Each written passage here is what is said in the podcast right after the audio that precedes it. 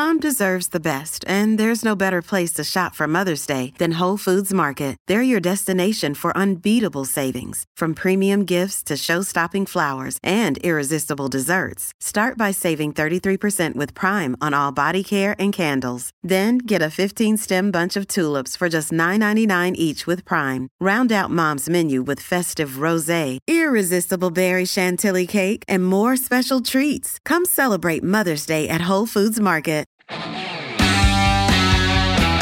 Carissimi, io sono Andrea Moccia e questo è il podcast di Geopop, le scienze nella vita di tutti i giorni. Per bere una tazzina di caffè ci mettiamo 10 secondi, ma sapete quanto tempo ci vuole per produrre i chicchi di caffè? 25 mesi. La coltivazione della pianta, la lavorazione del chicco, la spedizione nelle torrefazioni, la tostatura. Non avete idea di cosa c'è dietro un caffè. Benvenuti al lavoro che c'è dietro. Avete presente quando diciamo mamma mia non sai che lavoro che c'è dietro? Ecco, in questa serie raccontiamo il sudore, il lavoro, i processi che ci sono dietro cose apparentemente semplici e banali. Oggi vediamo la vita del caffè dalla piantina a quando lo beviamo. Abbiamo detto che ci vogliono circa 25 mesi. Facciamo partire il timer.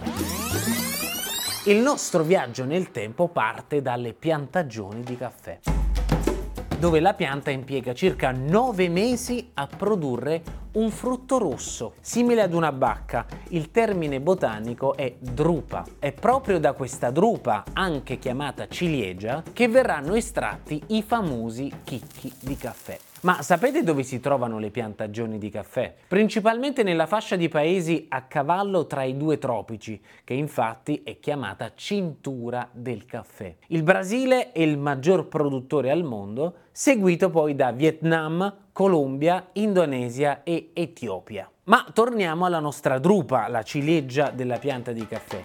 Questa impiega altri nove mesi a diventare matura per poi essere raccolta. Nell'arco di questo tempo eh, le piante di caffè vanno seguite perché sono molto delicate. Hanno bisogno di un terreno ombreggiato e una temperatura di circa 25 gradi. Ma attenzione perché non tutte le piante di caffè sono uguali. Esistono quattro varietà principali. L'arabica, forse la più famosa, che rappresenta il 70% delle coltivazioni. Poi c'è la robusta, che è poco meno del 30%, e poi in piccole percentuali ci sono la liberica e l'excelsa. Il caffè che noi compriamo comunemente al supermercato può essere un mix di queste varietà la cosiddetta miscela. Quante volte abbiamo sentito la miscela di caffè? Eccola. Possiamo avere la miscela oppure possiamo comprare 100% arabica o robusta. A questo punto la domanda è ma cosa cambia tra arabica e robusta? L'arabica è molto più fragile e non sopporta i climi caldi. Diciamo che è tanto debole quanto pregiata.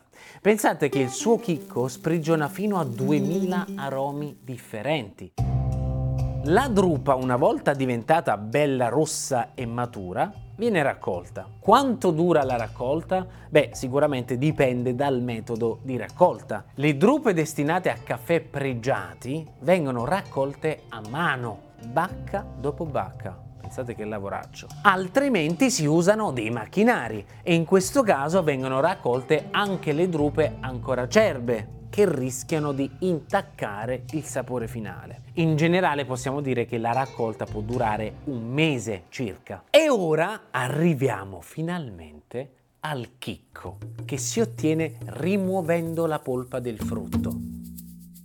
Per farlo ci sono due metodi principali che influenzano tantissimo l'aroma finale del caffè. Nel metodo naturale, il più comune, si fa seccare il frutto al sole per circa 4 settimane e poi si rimuove meccanicamente la polpa. Mentre nel metodo lavato si fa il contrario. Prima si rimuove parte della polpa, poi si immerge per 3 giorni la parte restante con il chicco in delle vasche piene d'acqua, dove avviene la fermentazione fermentazione. Qui la polpa si stacca del tutto dai chicchi che vengono fatti asciugare al sole per una decina di giorni. Cos'è che cambia tra questi due metodi? Beh, nel primo la polpa rimane a contatto a lungo con il chicco, che assorbe gli zuccheri. Il gusto finale, infatti, sarà un gusto più fruttato e dolce, mentre il secondo metodo esalta proprio il chicco in sé, con più acidità finale, che è qualcosa che si ricerca nel caffè. Infatti solitamente questo metodo è usato per la varietà arabica che abbiamo visto essere la più pregiata. Ed eccolo il nostro chicco. Si presenta verde, elastico e ancora un po' umido. Assumerà il suo colorito marrone tipico a breve con la tostatura, durante la quale sprigionerà tutti gli aromi. Per ora rimane per circa tre mesi presso l'azienda agricola, impacchettato in sacchi di juta, finché è pronto per essere spedito in Europa, dove raggiunge le torrefazioni nel giro di un paio di mesi.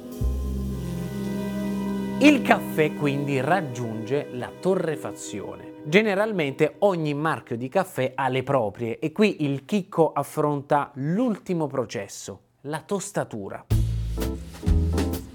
La tostatura è un processo delicato e la temperatura di circa 180 gradi e la durata sono determinanti per bilanciare dolcezza, acidità e amaro. In base alla durata, solitamente dai 9 ai 15 minuti, abbiamo varie gradazioni di tostatura, da quella chiara che dà un caffè più acido alla media fino alla scura per spingere sull'amarezza e sulla corposità tipiche ad esempio del nostro caffè espresso. Ma la domanda è perché bisogna fare la tostatura? Il chicco non può essere macinato da crudo. No, perché con la tostatura si innesca la cosiddetta reazione di Maillard, che permette al chicco di sprigionare tutti gli aromi. Ma dovremmo fare un video solamente per descrivere questa reazione che è molto sfruttata in cucina anche per cucinare la carne, ad esempio. Se vi interessa un video dedicato, scrivete nei commenti aromi io capirò. Ora comunque vi dico che quello che avviene è un progressivo imbrunimento del chicco ed evaporazione dell'acqua al suo interno. Alla fine della tostatura abbiamo circa mille cosiddetti composti volatili che evaporano a temperatura ambiente e sono generalmente responsabili dell'aroma. Alla fine della tostatura, eccolo qua. Dopo 25 mesi abbiamo il nostro caffè. Grazie mille per averci seguito, vi do appuntamento sempre qui sul podcast di Geopop, le scienze nella vita di tutti i giorni.